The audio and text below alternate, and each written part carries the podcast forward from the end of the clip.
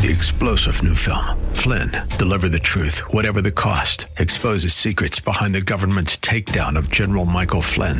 Flynn knew what the intel world had been up to. He ordered the first audit of the use of contractors. This set off alarm bells. He told the truth. He was the most dangerous person for Donald Trump to hire. They had to get rid of Flynn. Flynn, deliver the truth, whatever the cost. Available now. Watch it today. Go to salemnow.com. Salemnow.com.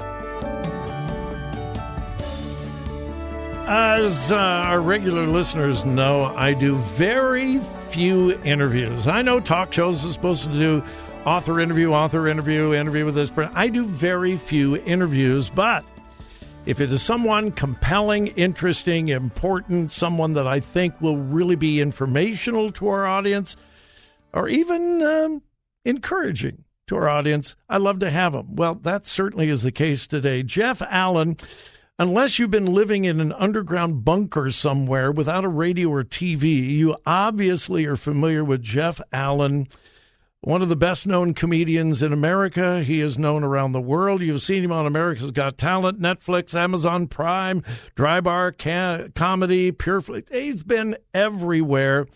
And I am certain that this today is the absolute highlight of his entire career. Jeff Allen, welcome to the program. Thank you, Bob. It is downhill from here. So it's, it's always nice to peak at the age of 67, so I can retire. Yeah. Oh yeah, yeah, yeah. I was I was on Bob Burney Live. Yeah, I'm sure. Yeah. Uh, Jeff, thank you. I know you're incredibly busy, and by the way, Jeff is going to be at the Funny Bone tonight. Tonight at seven o'clock, and I believe there are a few tickets left, and you can get them at Jeff Allen Comedy com. Funny Bone tonight, 7 o'clock, Jeff Allen Comedy.com. Jeff, I want to talk about your brand new book. I loved it. Very, very well written, absolutely transparent, encouraging, raw. But how did you how did you get into comedy?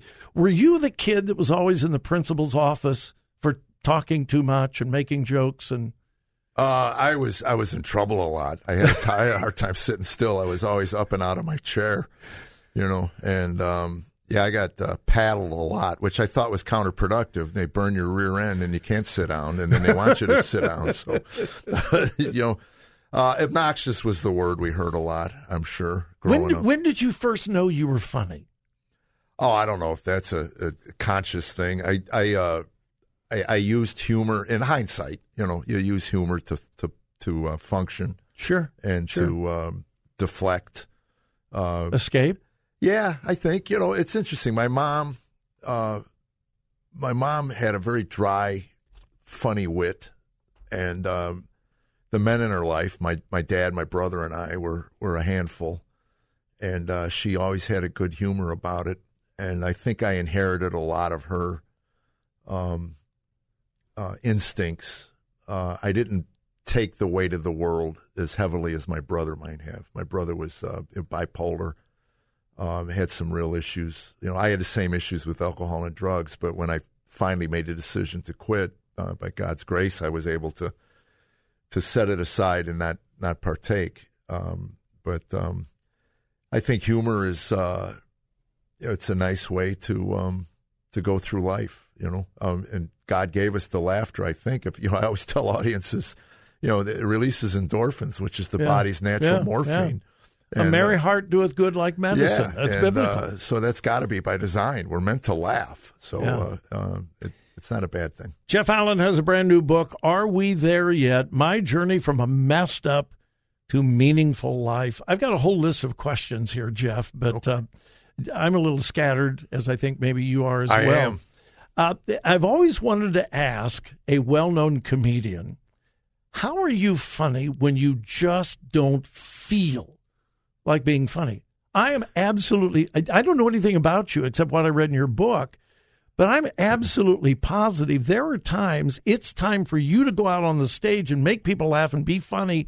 And you are thinking to yourself, I don't want to be funny. Right. I don't feel funny. Does that happen to you, and how do you handle it? Well, you you you have to be able to compartmentalize your brain, and uh, I was always good at that. That's part of an addict's life. Uh. you know, you uh, and um, I would get in arguments with my wife, and then have to hit the stage. you know, and people would say, my friends would go, "Why do you call her right before you go on? you know, you're gonna you're gonna have an argument." And uh, anyway, you just learn to to compartmentalize, and it's a job, and you and you do it, and you give them the best you can. You know. I All. Yeah. in your book, one of the things that really caught my attention, you said you were angry and as confused as a piece of Play Doh.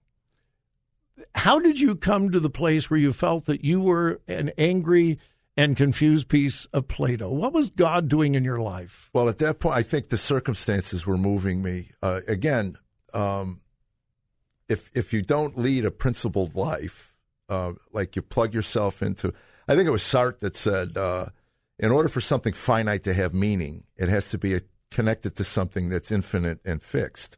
Now, he was an atheist, so he would never say God, but that sounds like God to me. So if you don't have that anchor, that uh, then you you just sway. Your circumstances run you through life like a piece of clay, like a piece of Play-Doh. And in order to function, you have to develop all these different personalities and characters to get through life. I mean, had I gone through life as angry as I was, I would have been beat up a lot. So you learn to stuff all that and then function in a world that, for me, it was totally void of principles. Um, you know, I let my desires drive me for years, uh, and um, you know, I used to say I got I, I tried to be a Buddhist, but I, uh, you know, their whole thing is their whole thing is tried to be it's your Buddhist. desires. It's your desires. You didn't have that- the stomach? well, it, well, no, it, it's your desires that make you miserable. And Buddhism is about getting rid of your desires. And I said, you know, I just never could get rid of my desire to get rid of my desires. so it was this circular thing I kept Yeah. getting back to.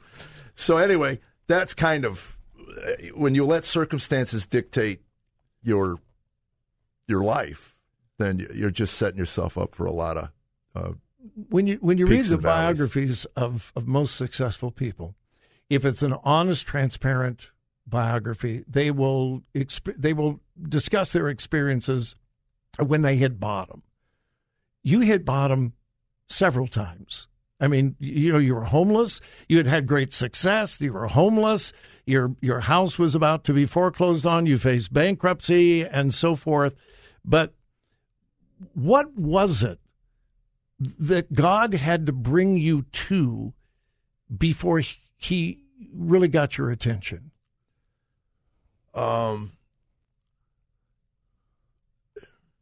I think it was the shallowing out of what I believed was the point to my life. It was, you know, it, it was like for me, I, I I got sober at 31 because I I, I spanked my six month old in a crib. Hmm. So that was a bottom. That was like I couldn't think of anything as a man lower than that to lay hmm. hands on a hmm. six month old. Wow.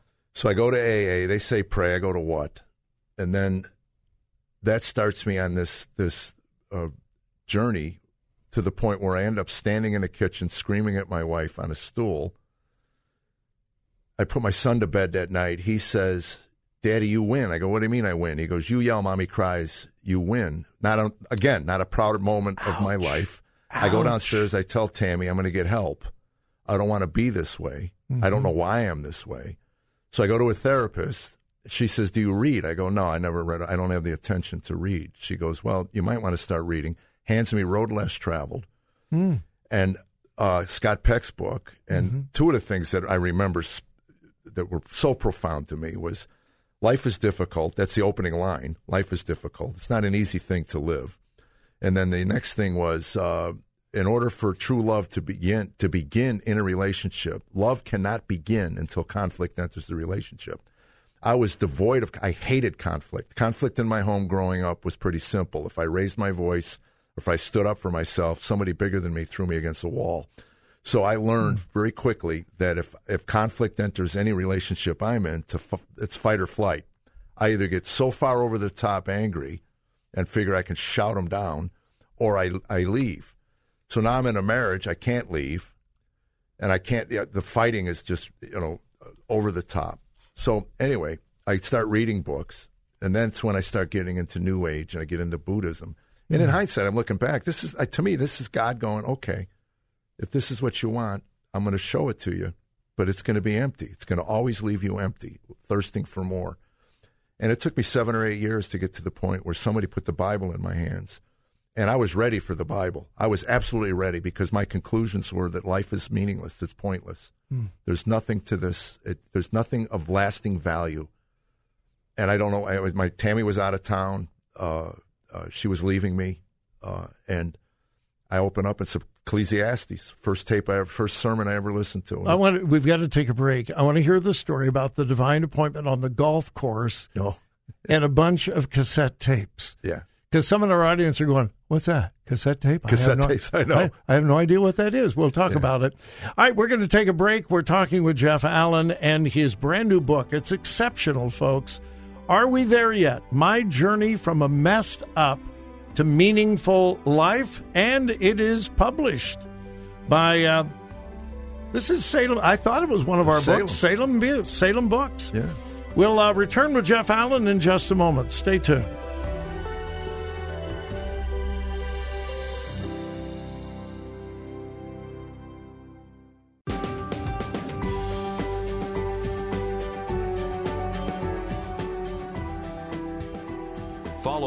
On Twitter at twitter.com slash Bob Burney Live.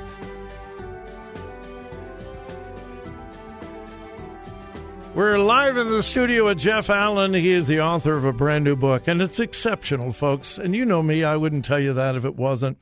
Are we there yet? My journey from a messed up to meaningful life by Jeff Allen. It is very open, transparent at times. It is raw. It takes you to the very bottom. It takes you to the mountaintop and leaves you very encouraged and I think pointing you to Christ, which is the most important thing. Uh, Jeff, uh, one of the most interesting things in your book that I found was the divine encounter on a golf course that ended up in a whole bunch of cassette tapes. Walk us through that. I love that my story. buddy Phil. It was interesting. Phil, when the book came out, I, I he's got a half a chapter there at the end, um, and he said, "I wish you hadn't put my name in there." and I go, "I'm sorry." He goes, "Yeah, now he he he's bought two cases of books to hand out." And everybody thinks it's because his name is in the book. and he says, "No, I want you to read this." Uh, we, uh, I had heard about a guy.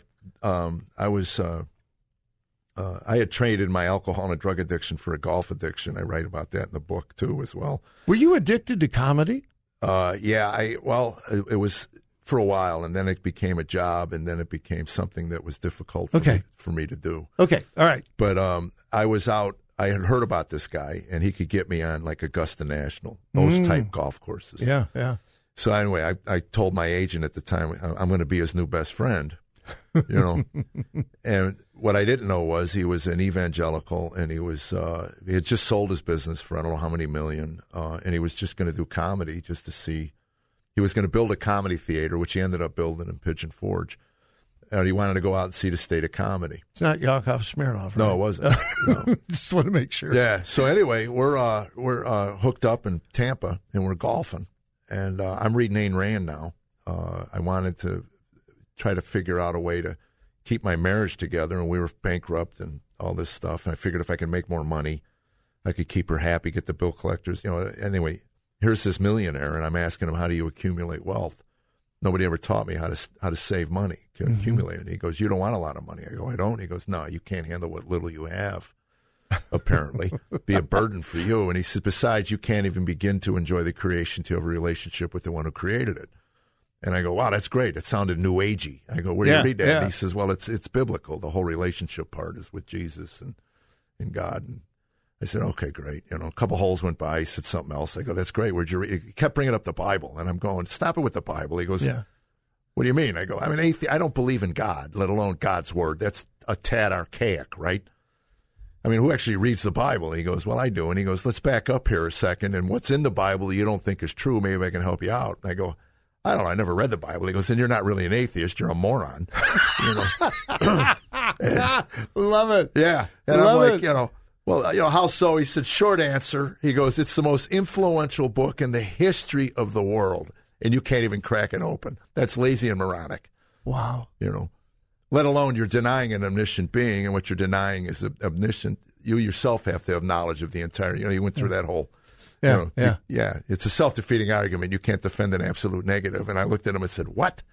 You know, and he says, you know, at the end of the week, he said to me, he goes, I like you. And believe me, it used to choke me up to say that, to think that this beautiful, loving man uh, looked at what I was and said, I like you. And um, he said, I, I'd like to help you out in your search. Uh, I have go to a church in Denton, Texas, uh, Denton Bible. Uh, Tommy Nelson teaches the Bible. And he says, I'd like to sign you up for their tape ministry. And I go, what is that? He goes, I said, well, it costs me money. He goes, no. And I said, then you can send me whatever you want. so he's, uh, two days after home, I got a Bible in the mail. That was like the first thing he did when he got home. He put a Bible in the mail and sent it to me. That went in a junk drawer. And then the tapes came for about a year. Never opened one up. Uh, we had this friendship like men have. You know, you, we talked golf, we talked politics, we talked, and then eventually we got to, you know, he'd always end every conversation the same way. How are you and Tammy doing? I go, not too good, Phil. He goes, we pray for your marriage. I go, why? We just think that you should be together. God ordains these things. God, we believe in God. We believe God puts two people together. You you you, you bred children, and they need two parents and all this stuff, you know. And I'm, I'm going, that's great, Phil. You know, it meant nothing to me, you know, and um, didn't matter. He he he honored the Great Commission, and uh, about a year and a half into all of that, um, Tammy took the kids to Ohio for the summer. I think I thought she was leaving me for good, and I had all these tapes at home. And anyway, I opened first one up was Ecclesiastes, and meaningless. That some consider to be one of the darkest books of the Bible. And I heard meaningless, meaningless, all in life is meaningless. And my heart leapt. That was my conclusions. I came to those conclusions on my own. And I felt if that was true, that is a deep, deep truth. And it also isn't very flattering hmm.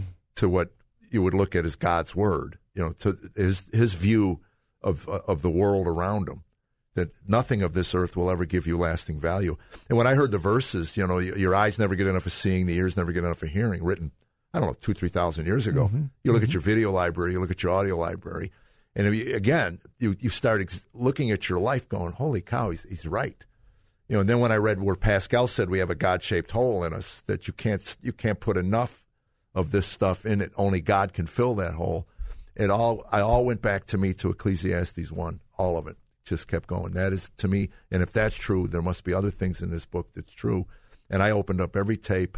I had a year and a half's worth of, of, of Bible study, and I, I some of them I listened to three, four different times, and I remember writing, making notes in my Bible like, "Wow, holy cow! Uh, from what pleasure do you get now from those things that you are now ashamed of? You know, all those parties that I thought was get, was bringing me joy, and now I'm ashamed of all of it. You know, I mean, it was like, holy cow! And then Genesis 1 1, which I think Schaeffer said was the most pregnant verse in the Bible. Yeah, gave birth yeah. to everything. Yeah. That broke me. Got on my knees and sobbed because I knew for the first time in my life there was a God. There is a God. The music tells me I've got to take a break, and I'd almost promised Jeff that we would end at five o'clock. Can I have you one more segment? Sure. All right. Absolutely. Jeff is going to be at the Funny Bone at 7 o'clock, so I can't keep him much longer. You can get tickets at jeffallen.com. His book, Are We There Yet? JeffAllenComedy.com. But you can Ah, also just come out to the club. Just go to the club right, website. We'll be right back. Three star general Michael J. Flynn, head of the Pentagon Intelligence Agency, knew all the government's dirty secrets. He was one of the most respected generals in the military. Flynn knew what the intel world had been up to. He understood its funding. He ordered the first audit of the use of contractors. This set off alarm bells.